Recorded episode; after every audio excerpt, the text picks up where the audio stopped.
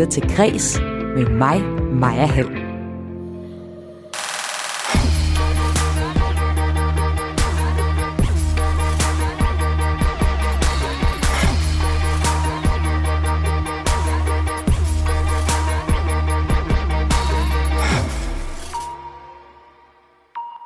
Skal dansk litteraturkanon afskaffes? Det spørgsmål stiller jeg i dag i vores sommertema Kultursamtaler, hvor jeg genbesøger det sidste halvårs mest interessante debatter sammen med et skarpt panel. Amning, der ikke fungerer. Bristet ar, en masse blod og massivt søvnunderskud. Nu efterlyser en mor større fokus på og anerkendelse af mødernes skjulte arbejde. Det gør hun i et debatindlæg, der har fået vældig masse omtale. Og det taler jeg med Maria. Marie Sloma Kvartrum op senere i programmet. Hun er nemlig vært på Radio 4-programmet Hjælp, jeg er forældre. Du kan her i kreds også høre, at julepynt hitter allerede nu, og om en strikkende synkron udspringer til OL. Jeg hedder Maja Hall. Velkommen til Kreds.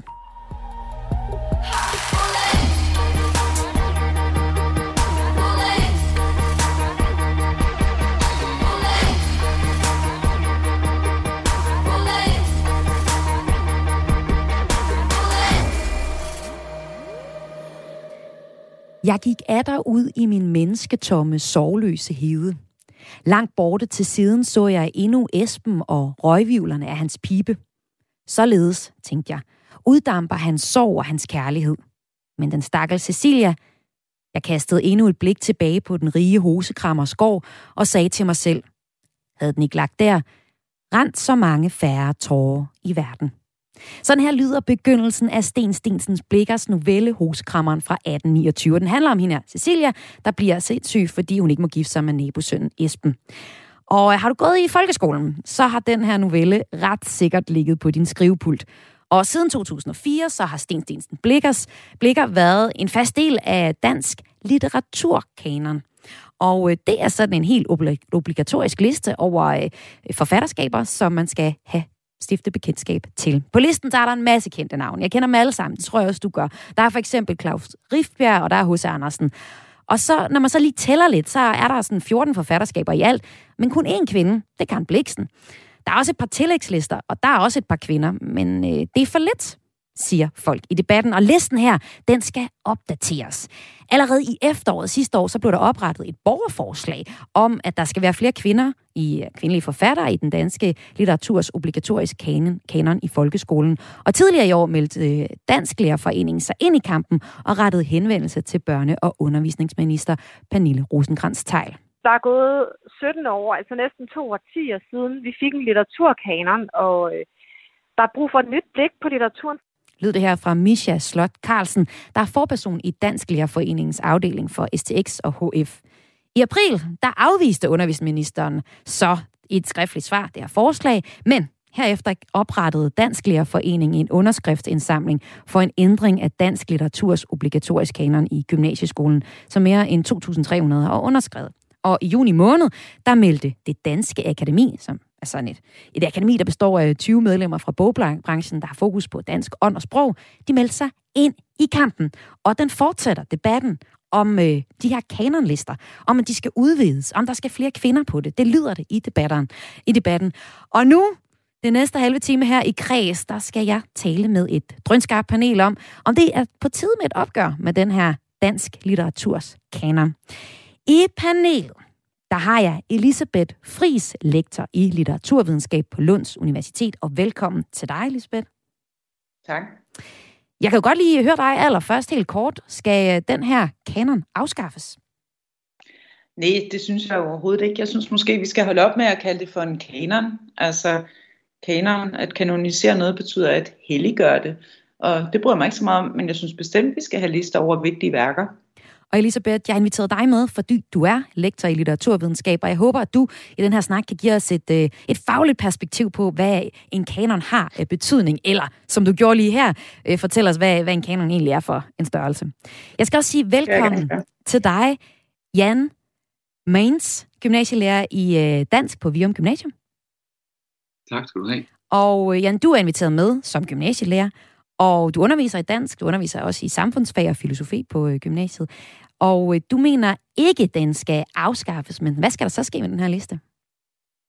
Ja, jeg synes, jeg vil nok have sagt noget andet for, for 10 eller 20 år siden, men jeg er faktisk blevet glad for den, så nej, jeg mener ikke, den skal afskaffes. Men jeg synes bestemt, at øh, vi skal have nogle flere kvinder med i gymnasiet. Jeg tror, i folkeskolen, der er der jo både Tove Ditlevsen og Karen Bliksen. Ikke? Det er så heller ikke så mange, men, men i gymnasiet, der er der kun Karen Bliksen. Og det synes jeg er for lidt. Øh, dels fordi der er flere, der fortjener rent kvalitetsmæssigt at være med, og dels fordi jeg synes, det, det sender et, et skævt signal. Øh, men for mig handler det overordnet om, ja, fællesskab, øh, et, et minimum af fælles øh, åndelige koordinater og, og ståsteder. Øhm, altså, du gider ikke have så mange regler. Er det det? For hvad der skal med? Jo, altså, jo, jeg er jo for, jeg er for den her regel, kan man sige. Mm. Jeg er for den liste, men, men jeg synes, der skal nogle flere kvinder med. Okay, fint. Lad os lade det stå der, for vi har mere tid til at tale om, hvad du egentlig mener sådan i nuancerne. Jeg skal nemlig også lige byde velkommen til dig, Gordon Ørskov Madsen. Velkommen til. Du er her som øh, formand for Danmarks Lærerforening. Du er også tidligere lærer på øh, Hasle Skole ved Aarhus og været kredsformand i Aarhus Lærerforening. Og øh, du har været formand for Dansk Lærerforening siden 2020, altså siden sidste år. Hvad siger du til sådan en kanon her? Er det noget, du er fan af? Nej, jeg er ikke fan af den. Øh, og jeg kan egentlig godt lide, at, at vi skal kalde det noget andet, øh, for nu at tage fat i det. Men, men jeg er ikke tilhænger af sådan en, en færdig, afgrænset, obligatorisk kanon. Øh, på folkeskoledelen har den jo en obligatorisk del, og så en, en hvad skal man sige, en, et tillæg, en tilvalgsdel, en frivillig del. Øh, jeg synes, man skal gøre det hele frivilligt. Jeg synes faktisk, at det her med at have lister over, over vigtige forfattere og vigtig litteratur, det er vigtigt. Men, men jeg synes, man skal, man skal lade det være op til øh, lærerens og skolernes øh, faglighed, øh, kombineret med det kendskab, den viden, man har om eleverne, og lade det være op til øh, det samspil, og afgøre, om det er den ene eller den anden forfatter, man lægger vægt på øh, i forhold til de vigtige elementer, der er i dansk faget. Så du kan godt lide lister, du gider bare ikke at bruge dem? Jo, jo, øh, men jeg tror, øh, altså jeg, jeg, jeg er bekymret over den tendens, vi har set de sidste 10-20 år, hvor man i højere og højere grad styrer helt ind i klasserummet, helt ind i undervisningen centralt fra. Det skal man afholde sig fra at gøre, og så skal man have øh, uddannede, veluddannede lærere, der er i stand til at kunne vurdere de her ting. Men, men, men det, Gordon, det, hvad er det problematiske ved at have en uh, litteraturkanon? Jo, men det, det, er jo, det er jo ikke nogen helt obskur navn, der er på den her liste. Nej, men det er, øh, det er hele tendensen med at ville styre og bestemme ind i klasserummet. Øh, det er ikke hensigtsmæssigt. Derfor kan man jo godt have øh, lister over vigtige forfattere. Og man kan godt have, og det har vi i øvrigt, ret fornuftige øh, formålsbeskrivelser af både folkeskolen og formålsbeskrivelser af fagene, også dansk faget, som er rigtig, rigtig flotte i øvrigt, og som man øh, kan tage udgangspunkt i. Og så skal man have skabt det faglige miljø ude på skolerne, som, som faktisk øh, spiller op i forhold til de elever, man rent faktisk har. Hvad er det, der appellerer til dem? Hvad er det, de bliver tændt af i forhold til litteraturen? Det synes jeg er vigtigt. Men så er det jo bare interessant at køre over til dig og høre dig, Jan, fordi øh, mm.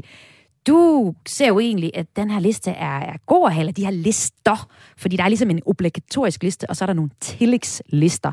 Øh, hvad, hvad er der fordel ved at have sådan en litteraturkanon der? Vil du, vil du, jeg kan lige sige, at der, der er ikke en tillægsliste i gymnasiet. Der, der er der kun én fast liste. Øh, men, men det er der i, i folkeskolen. Øh, hvad var dit spørgsmål til sidst? Hvis jeg kigger på listerne nu, så er der en fælles kanon, og så er der en, en liste til folkeskolen og en til gymnasiale uddannelser. Er det ikke korrekt, at det er sådan? Altså i folkeskolen er der en tillægsliste, ja. Øh, en, en supplerende forslag. Det okay. er der ikke i gymnasiet. Det er i orden, det beklager jeg.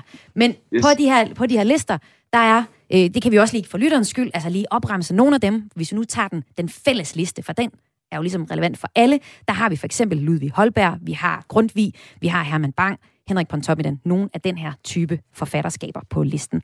Og du kan godt lide sådan en liste her. Hvorfor, Jan? Jamen altså, mit overordnede, min overordnede begrundelse, det er det her med, at, at det, det skaber et minimum af, af fælles kultur. Øh, og og det, det, det bidrager med, med nogle... Der kan være mange typer af fællesskaber. Det her det er, jo en, det er jo en form for litterært, kulturelt fællesskab. Det giver Øh, og altså, jeg mener, og nu, jeg bryder lige ind her, Jan. Er det det fællesskab, der betyder, at øh, hvis jeg møder nogen øh, på en bar eller øh, til en øh, premierevisning, så ved jeg, at de også har læst Sten Tinken Blikker, og vi har den samme øh, referenceramme. Er det det? Er det det fællesskab, du taler om? Ja, det, det er det. Det er det faktisk. Øhm, og jeg synes, man må medtænke sådan den, den større kontekst. Altså, vi har jo i dag en, en, en langt mere fragmenteret virkelighed, end, end vi måske nogensinde har haft. Også mere fragmenteret, end, end da, da Brian Mikkelsen og VK-regeringen foreslog det her tilbage i, i midten af nullerne. Øhm, med, med det her mediebillede, hvor de unge de konstant er påvirket af sociale medier og alt muligt udefra. Øh, en globalisering på mange måder, også en indvandring, der, der stiller spørgsmålstegn ved, hvem vi er som, som nation og, og kulturelt fællesskab osv. Og, og der, der, der, der, der er det min påstand, at det her det vil skabe lidt mere fællesskab, nogle, nogle, nogle flere pejlemærker for de unge mennesker, noget mere åndeligt, så at sige, at stå på.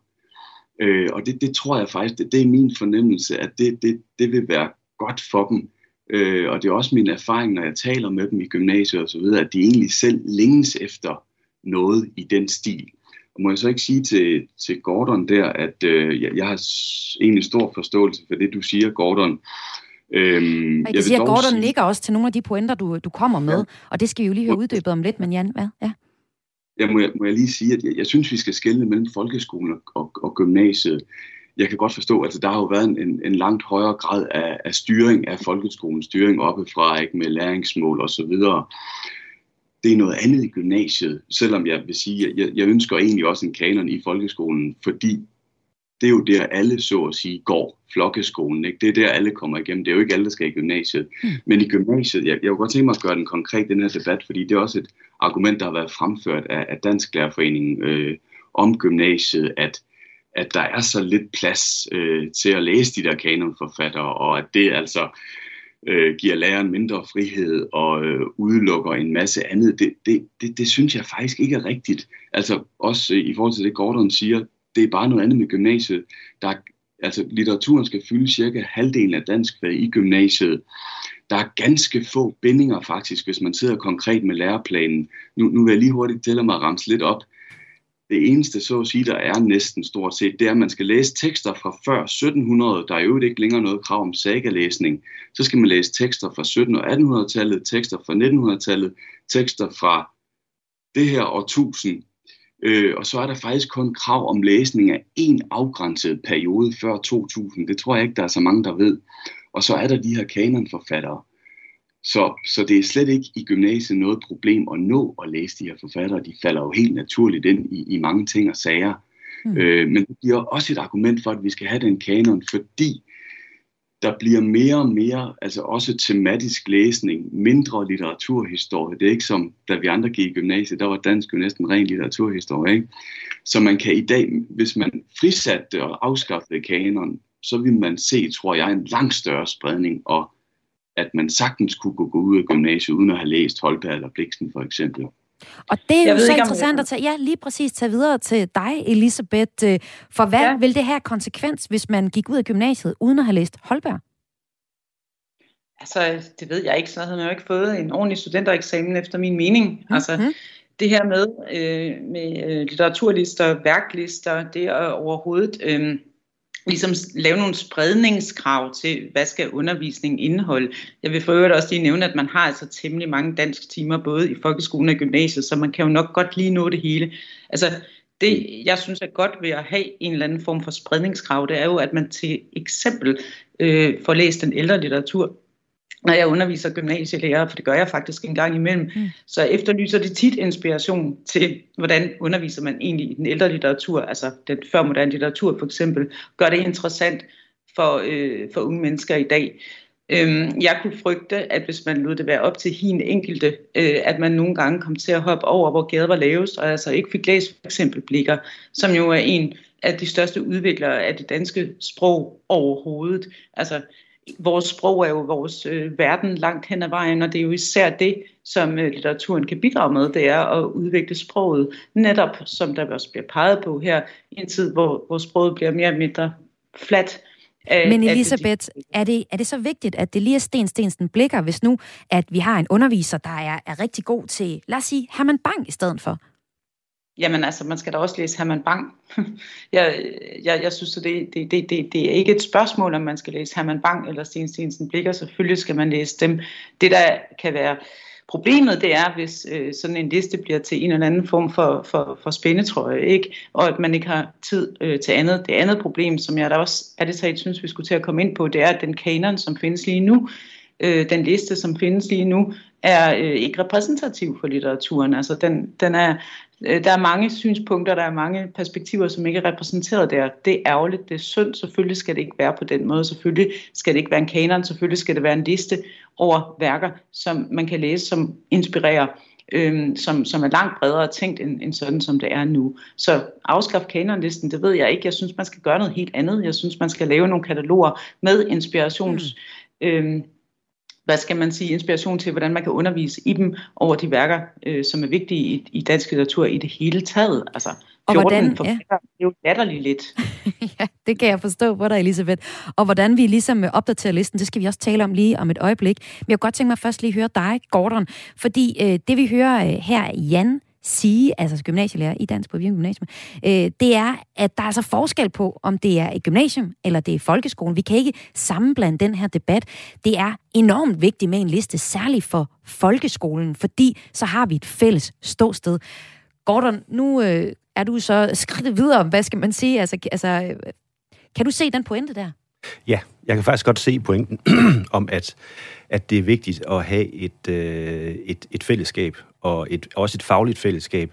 Noget, som øh, vi på en eller anden måde alle sammen stifter bekendtskab med, og det er også vigtigt i folkeskolen.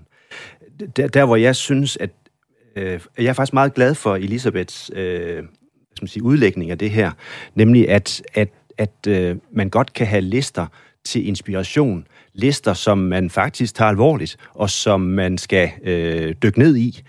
Men om det er den ene eller den anden forfatter, man tager udgangspunkt i og læser værker af, er ikke det helt afgørende i folkeskolen, efter min opfattelse. Bare for, bare for at sige, at, at når man laver lister, så er der også nogen, der er med på listen, og nogen, der ikke er med på listen. Og, og jeg er helt klar på, at, at der er forskel på gymnasiet og folkeskolen. Men, men, men eksempelvis, at man på den vejledende liste i folkeskolen har Jeppe Åkær på, den, på, på, på listen som den vejledende. Hvorfor står han ikke på den obligatoriske? Så det er jo sådan et spørgsmål, som dukker op hos mig. Hvorfor har man haft den Rasmussen? Marie Brendal der ikke. Hvad siger du? Marie Brendal, ja, jeg, men, du ja, Jeppe Åkær.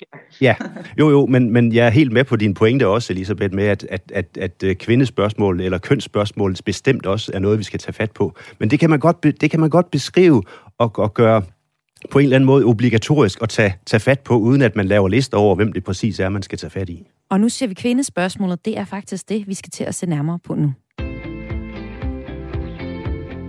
Du lytter til Græs med mig, Maja Hall. Det er sådan, at øh, på listen over øh, forfatterskaber, som man skal kende til i folkeskolen, der er kun en enkelt kvinde. Det er Karen Bliksen. Og øh, det er garanteret også et rigtig fint valg at have hende med, men øh, som vi allerede har været lidt inde på nu, så er der alt for få kvinder, der er med i dansk litteraturs kanon. Og øh, hvem er det så lige, der skal med? Og, og hvordan sikrer man, at man får nok? Og er det kun kvinder, der skal flere af? Det skal vi prøve at tale med panelet om nu. Og jeg synes nu, hvor øh, du lukkede op for snakken, Elisabeth, lektor i litteraturvidenskab på Lunds Universitet, så lad os da tage det videre med dig. Altså, hvad har det betydning, at der ikke er flere kvinder på den her fælles kanon for litteratur?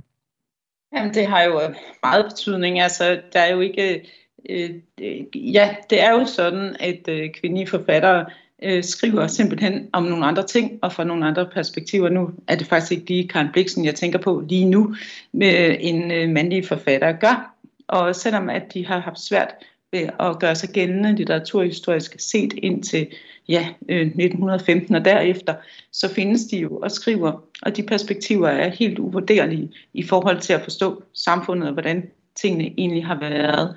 Øhm, nu nævnte jeg Marie Brendal, som jo altså var gift med Jeppe Åkær, som mm. har skrevet den første fortælling nogensinde øh, om en fødsel, en rigtig fødsel, øh, der hedder så en det kendte jeg jo ikke til. Ja, det synes jeg er interessant, du siger, fordi du siger så også, Karen Bliksen var ikke lige hende, du tænkte på, fordi skriver hun i virkeligheden ret maskulint, om man kan sige det sådan?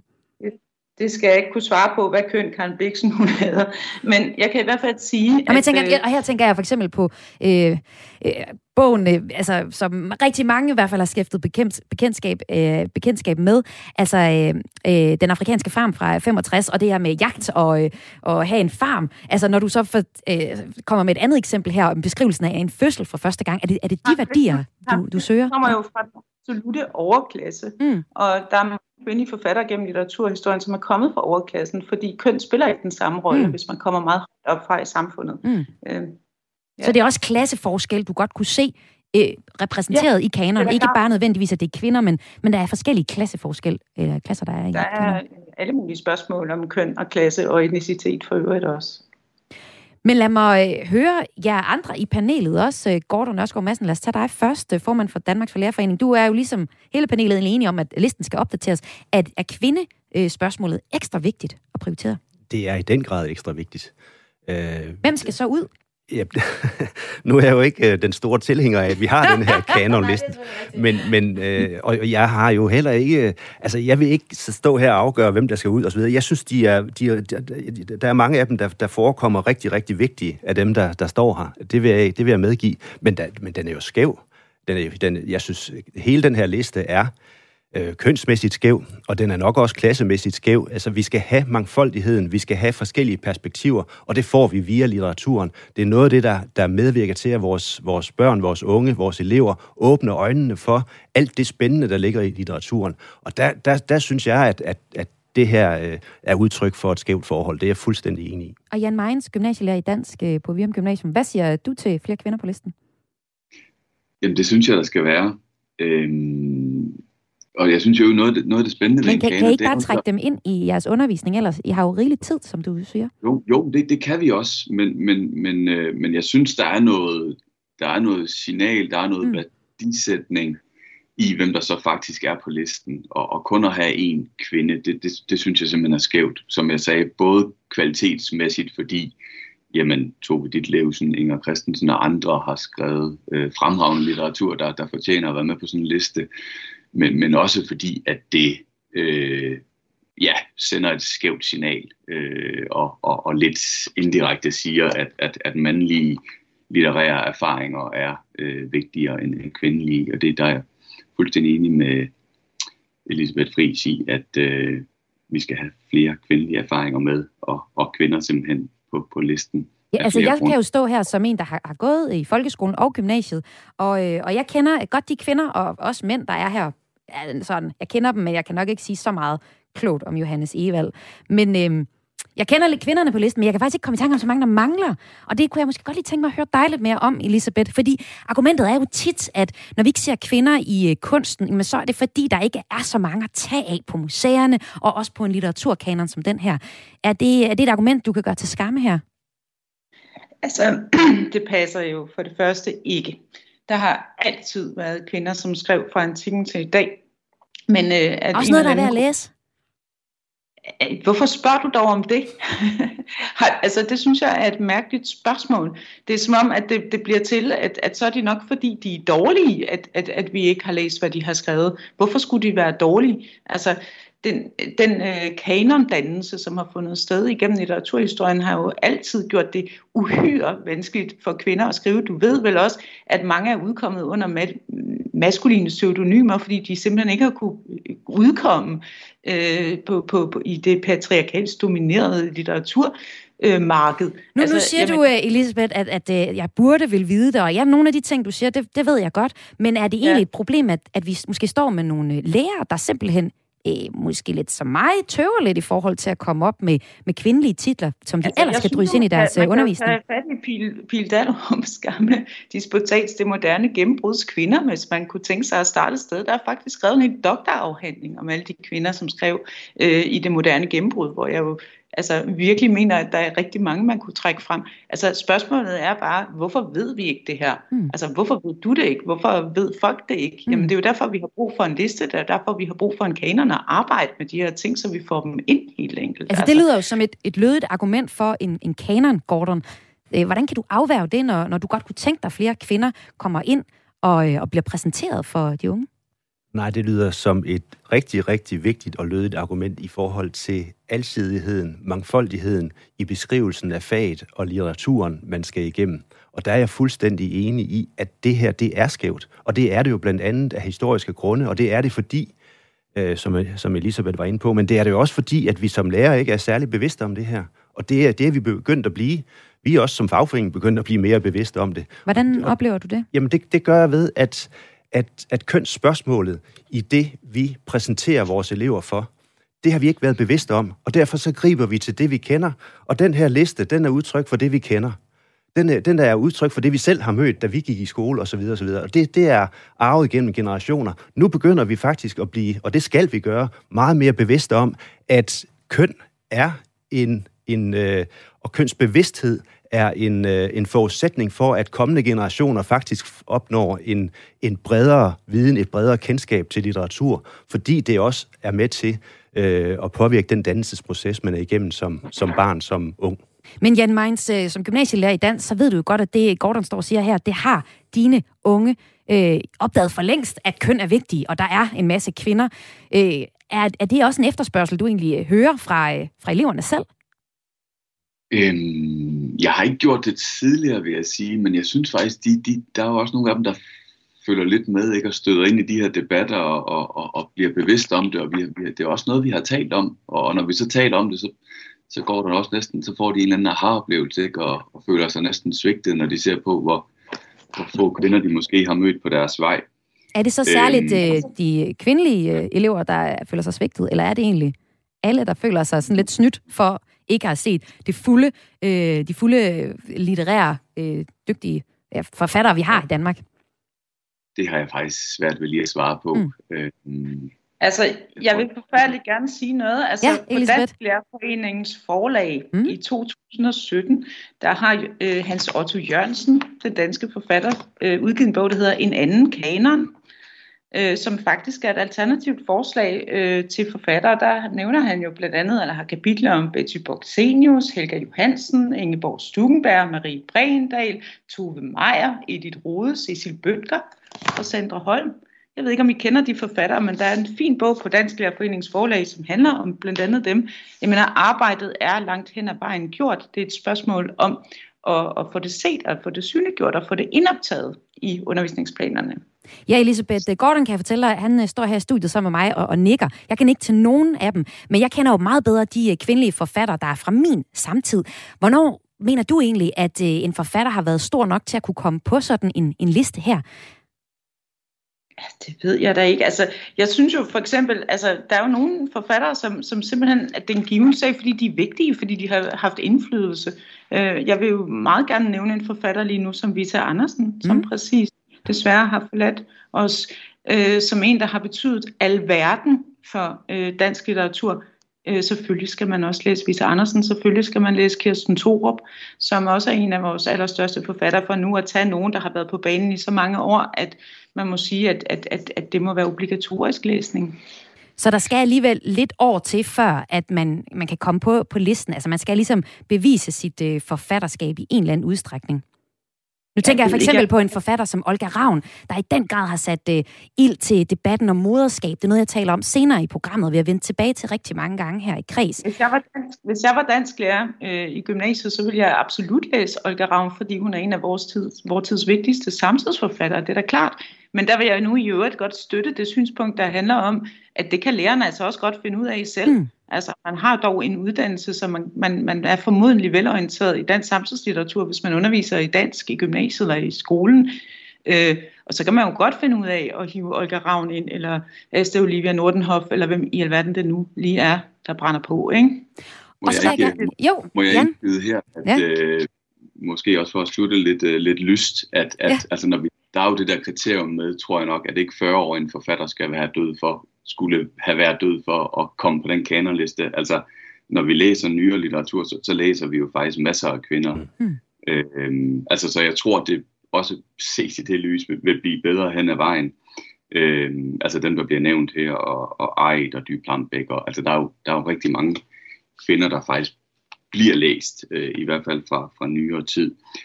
Øhm, og så måske lige en replik, Gordon var også inde på det der med, at, at det næsten bliver en form for mistillid til lærerne, som om, at vi ikke tror, at de kan øh, finde ud af at, at, at vælge det gode stof.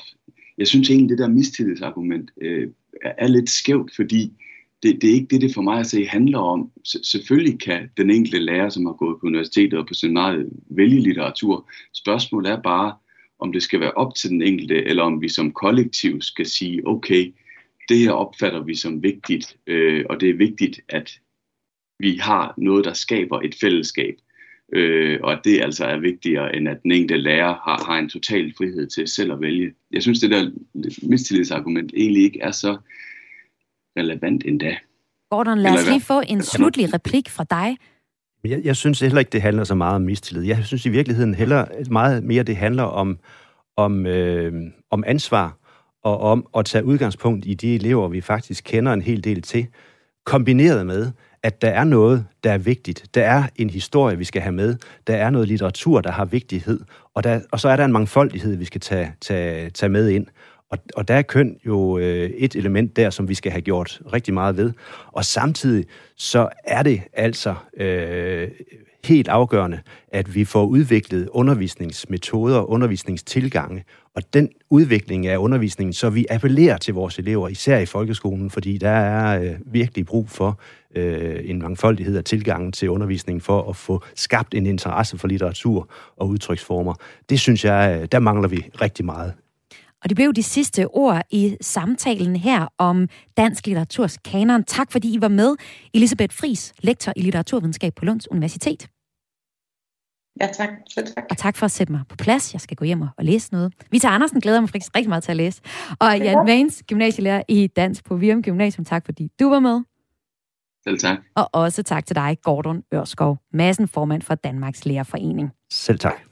Og det er sådan, at her i programmet, der gør vi øh, det i de her 14 dage, der genbesøger nogle af årets vigtigste debatter inden for kunst og kultur. I dag inden for litteratur, hvor vi altså har taget samtalen om, hvad vores børn og unge skal lære i folkeskolen. Altså, hvad de skal lære af forfatterskaber. Du lytter til Græs med mig, Maja Hall. Og Græs sender helt ind til klokken 15, og den sidste del af timen, den har jeg reserveret til nyheder og aktualitet. Du kan blandt andet høre om en strikkende synkron springer til OL, og en mor, der efterlyser større fokus og anerkendelse af mødernes skjulte arbejde. Men først et helt nyt nummer fra Lady Gaga, popdronningen her. Hun er tunet til teamet op sammen med den 95-årige Tony Bennett, sådan en rigtig crooner. Der, og sammen så kommer de med et nyt øh, duetalbum. Det kommer til november, men der er allerede kommet en single, der hedder I Get a Kick Out of You, og det får du lige her i din radio på Radio 4.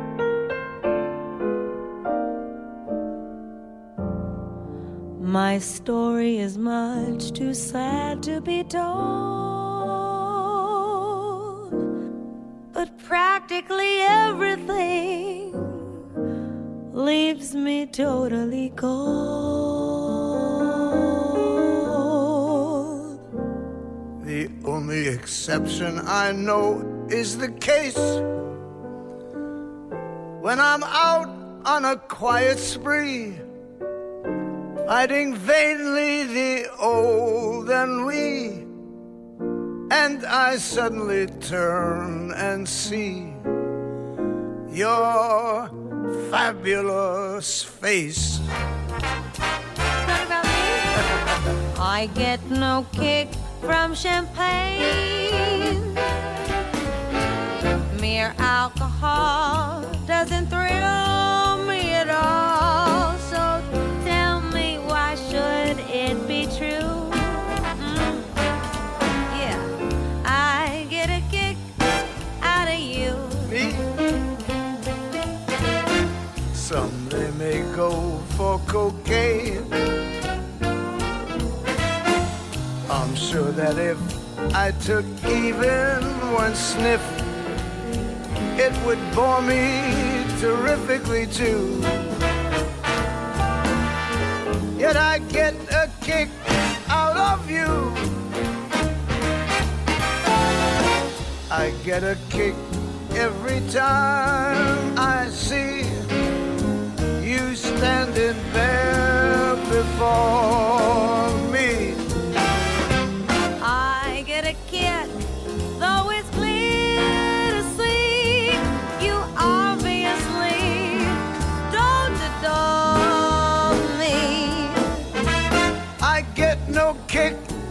a plane. Flying too high with some gal in the sky is my idea of nothing to do. Yet I get a kick out of you.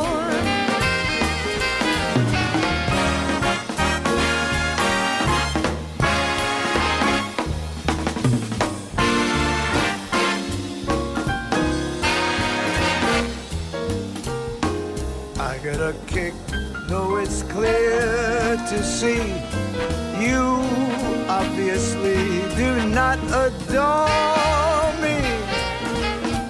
I get no kick in a plane. Flying too high with some gal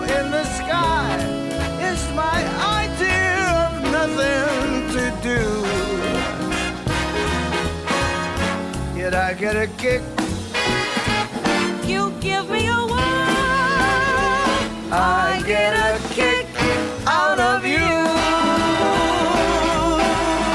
Get my kicks out of you. Sådan der. Det var Lady Gaga og Tony Bennett. Og nu får du tre korte nyheder, der har fanget min interesse, når jeg kigger ned i uh, nyhedsbilledet fra kulturen i dag.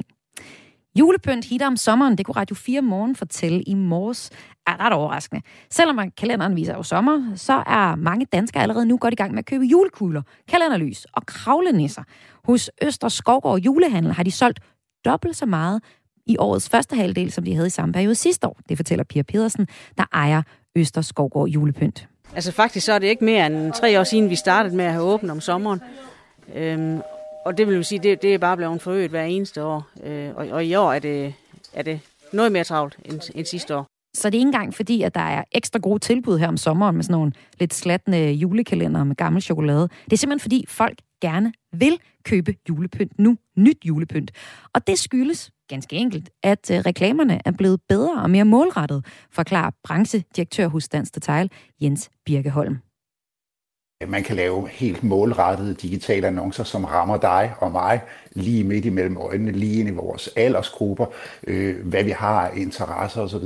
Og når man kan lave den slags meget målrettede markedsføring, så øh, kan man heldigvis også få kunderne til at købe lidt mere. Så det er, det er nogle af de ting, der har ændret sig. Men jeg anerkender selvfølgelig, at sidde og diskutere julehandel allerede her i august, det er godt nok også tidligere, end hvad jeg har prøvet. Lød det fra branchedirektøren hos Dansk Detail. Politikken de har en ret fin artikel i dag. Den handler om en fotoudstilling, der viser, hvordan eksplosionen i Beirut, det er præcis et år siden, ødelagde en hel hovedstads kulturliv. Og den historie, den ramte mig igen. Altså, det var jo også en virkelig frygtelig historie, da den øh, kom frem sidste år. Det var sådan en stor mængde kemikalier, der sprang i luften på havnen i Libanons hovedstad i Beirut sidste år. Jeg fandt lige et videoklip fra eksplosionen. Du hører det her. Ja, det lyder voldsomt, og det ser endnu mere voldsomt ud. Altså, det var også virkelig fatale konsekvenser, den havde. Over 200 mennesker mistede livet, og 100.000 mistede deres hjem. Eksplosionen efterlod så også et fysisk stort 140 meter bredt krater, og så en masse skader for milliarder, skriver politikken. Og så var der så den her ekstra ting i det, kan man sige. Altså eksplosionen ramte en stor del af byens kulturinstitutioner, fordi rigtig mange gallerier lå på de gader, der blev sprængt i luften. Og fordi efterfølgende er sådan en by er blevet sprunget i luften, som den her øh, eksplosion øh, forårsaget, jamen så er der blevet ramt, en, en økonomisk krise har ramt Beirut. Og øh, for eksempel, hvis vi ser på de fysiske billeder, man nu kan se af eksplosionen, sådan lige dagen efter, jamen så øh, blæste sådan øh, Beiruts kunstneriske stolthed, museet Surkok, i luften, eller i hvert fald vinduerne blev blæst ind, og man kan se på de billeder, som øh, fotografen Dia Emrat har taget dagen efter eksplosionen. Der har hun taget nogle billeder, som nu indgår i øh, hans første soloudstilling, The Road to Reframe, som bliver vist i Beirut over sommeren, og som man kan se et par stykker af på politikken.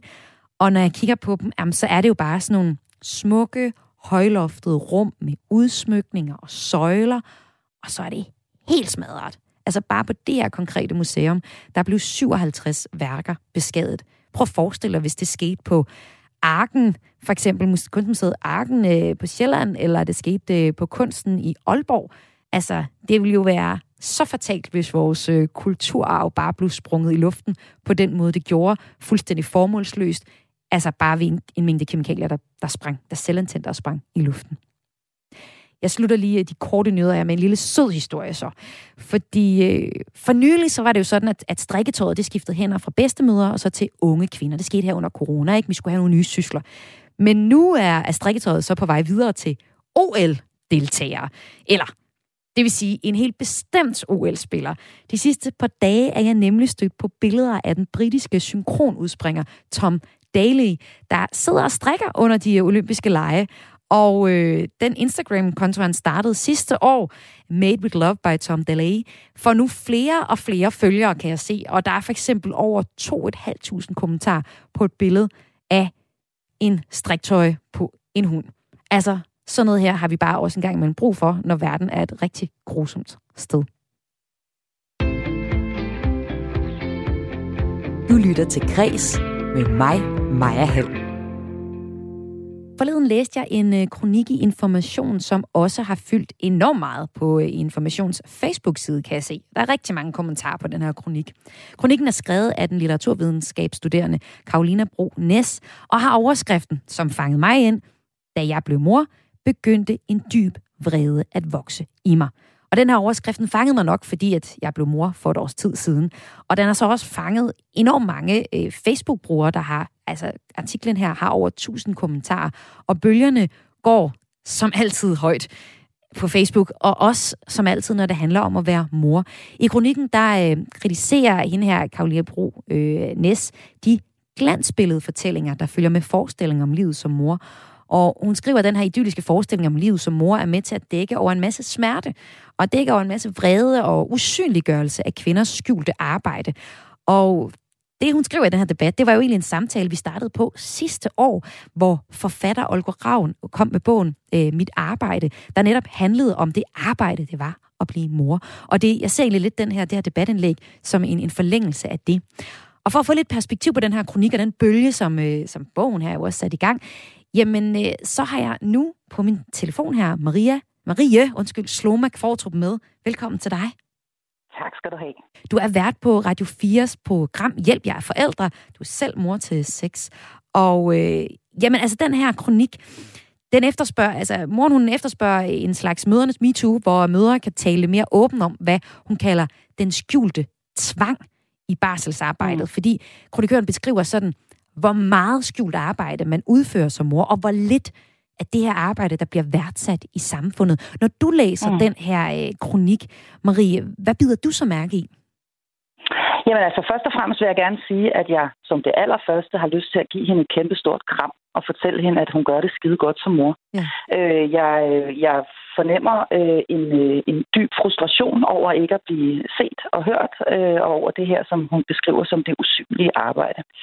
Dernæst vil jeg sige flere ting, og det er, at øh, den bevægelse af mødre, som er unge og nye mødre, som nu tager bladet fra munden øh, og ærligt og sårbart fortæller om det at blive mor på godt og ondt, jamen den er i gang, og som du selv nævner, ja, så blev den skudt i gang for et, år, et års tid siden af forfatter Olga Ravn. Øh, så den er altså godt i gang, denne her øh, bevægelse bevægelse, hvor, øh, hvor kvinder de øh, meget ærligt og hudløst fortæller om det hårde arbejde, det er at blive mor. Øh, fordi det er jo hårdt arbejde, og det har det sådan set altid været. Det er der ikke noget nyt i. Øh, det, der er det nye, det er, at vi øh, holder op med at bilde hinanden ind, at øh, det er en øh, dans på roser at få børn, at det er et øh, glansbillede, og at det hele handler om, at man har fladt maveskin lige efter man har født, små nuttede babyer i hjemmestrik, smukke hjem, cafébesøg og økologiske lækkerier, som er lavet helt fra bunden, øh, og at vi øh, holder op, altså forsøger nu at punktere de her myter om familieliv, som er øh, bliver fremstillet som, øh, ja, som en lang øh, dans på roser, hvor vi stadigvæk er lykkeligt forelsket i hinanden selv på, på 20. år og så videre. Men Marie, ved ja, vi ikke så... godt det? Jeg synes, at jeg føler mig som et ret rationelt menneske, som godt ved, at, at øh, den virkelighed, jeg ser på sociale medier, ikke er sandheden. Jeg ved da godt, at det Altså, jeg vidste da godt, det ville være hårdt at være mor, men alligevel så kan jeg på en eller anden måde enormt godt sætte mig ind i stedet hos hende her, kronikøren, og, og hendes, hendes en indlæg om, at, at hun simpelthen blev så vred over, at der ikke var nogen, der sagde tak til hende.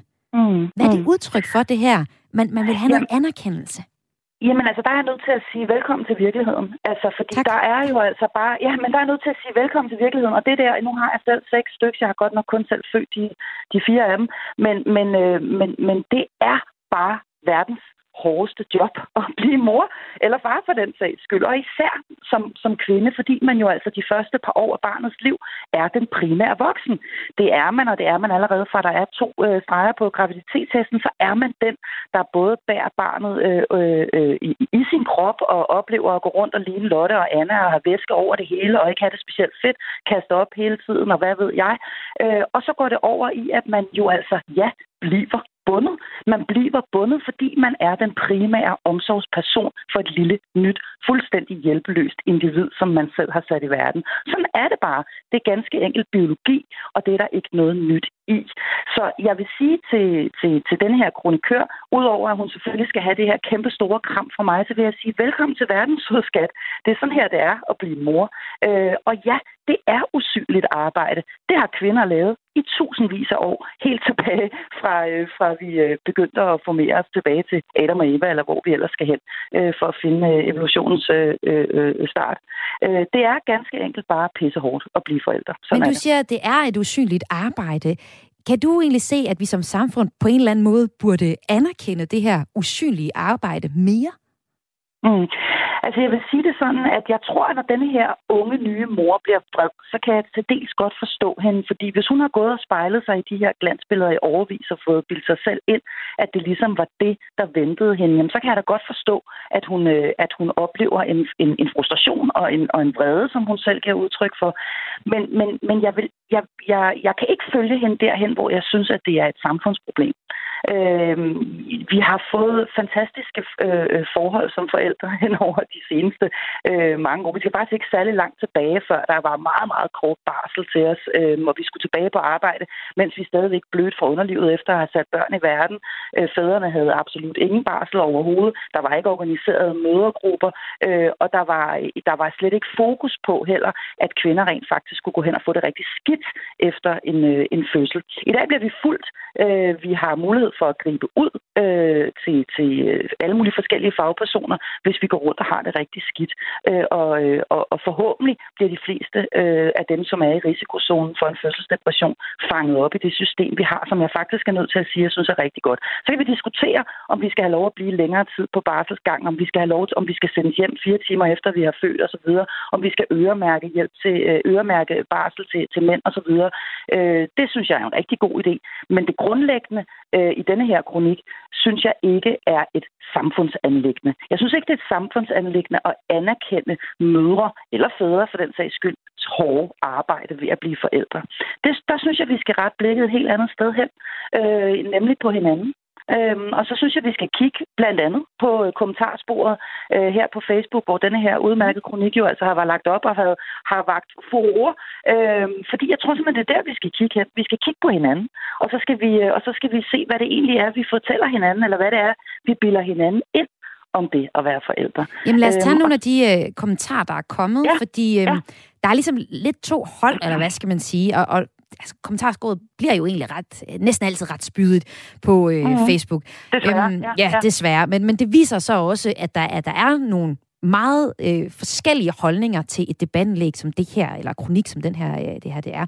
En, der hedder er Randi Gård, hun skriver, hold da op, hvad er det, kvinder forventer i dag? Det beviser mm. bare, at der virkelig er nogen, som ikke burde få børn. Ja, det er sådan en meget grov del af det. Mm. Hvad havde mm. de forestillet sig dybt forarvet? Vær glad i stedet for at brokke jer. Mm. Og så er der en sur smiley. Hvem mm. er det, hun repræsenterer, hende her Randi? Hun repræsenterer først og fremmest en øh, gruppe af mennesker, som øh, måske ikke tænker, før de skriver.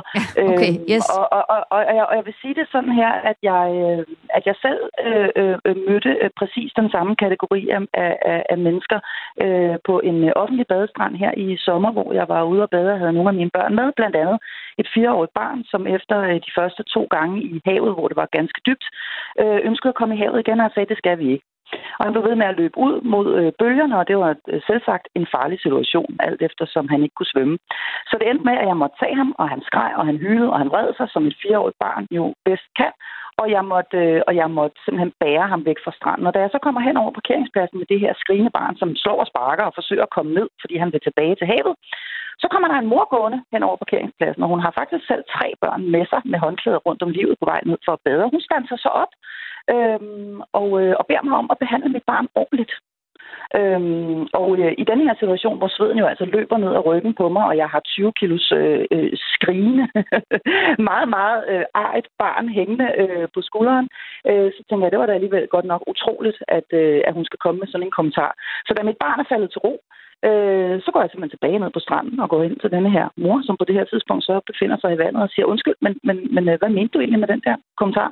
Så siger hun, jamen, jeg, øh, du udsætter jo dit barn for mishandling, siger hun så. Det er jo børnemishandling, det der. Mm. Øhm, og så fik jeg mig en, en, en længere snak. Det eneste, jeg til stadighed fortryder omkring den snak, der altså foregik der på en offentlig badestrand, det var, at jeg ikke inviterede hende ind i mit eget program, Hjælp jer forældre, som, øh, hvor jeg har en hel række af meget dygtige fagpersoner siddende. Fordi hun var simpelthen så klog øh, og så bedrevidende, og vidste til synlædende alt om det at være mor. Og lige præcis den her øh, type øh, mennesker, dem findes der rigtig mange af. Der findes rigtig mange mennesker, som ikke bare tror, at de ved det hele, men som også har behov for at fortælle andre, hvordan de skal gøre, og hvordan de skal agere. Øh, man har selvfølgelig pligt til at, at reagere, hvis man ser et barn, der er udsat for mishandling, men det var altså ikke situationen her. Det var faktisk øh, noget helt andet, der var, øh, var på spil, nemlig et barn, som øh, potentielt risikerede at drukne, hvis han løb ud i vandet. Det var et slags morpoliti, der kom der. Det var morpolitiet, og de mm. findes mange steder. Jeg har lige lidt tidligere i dag lavet et opslag på min egen Facebook i forbindelse med, at jeg skulle tale med dig her til eftermiddag. Øh, og jeg kan se, at det er uhyggeligt mange, som, som kommenterer på lige præcis det her begreb, som, som man kalder forældreshaming.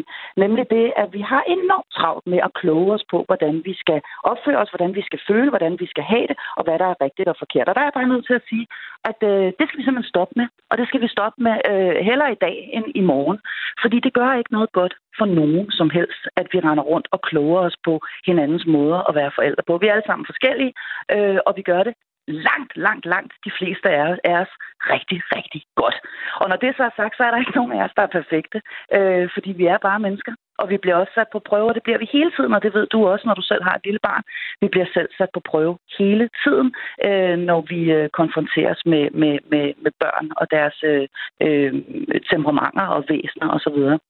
så vi skal holde op med at shame hinanden. Det er den første ting, jeg gerne vil sige, og i, i forlængelse af det her med, at det ikke er et samfundsproblem øh, at anerkende, så synes jeg faktisk, at vi skulle begynde at gøre det modsatte. Vi skal, vi skal, vi skal anerkende hinanden i stedet for, at vi skulle, i stedet for at stoppe op på den her parkeringsplads, og jeg skal sige, at jeg overlever nok. Øh, jeg har seks børn, og øh, jeg er godt klar over, at jeg ikke mishandler nogen af dem, og aldrig har gjort det.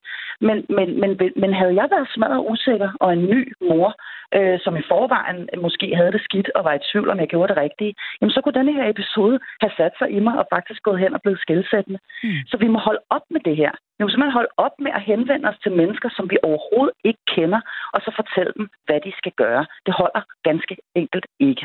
Og Maria, jeg godt... hinanden i stedet for. Anerkende hinanden i stedet for. Smil sødt og sige, hey, har du brug for en hånd? Kan jeg hjælpe dig med noget? Det er ikke nogen sjov situation, det der. Det har jeg selv prøvet. Lad mig hjælpe dig.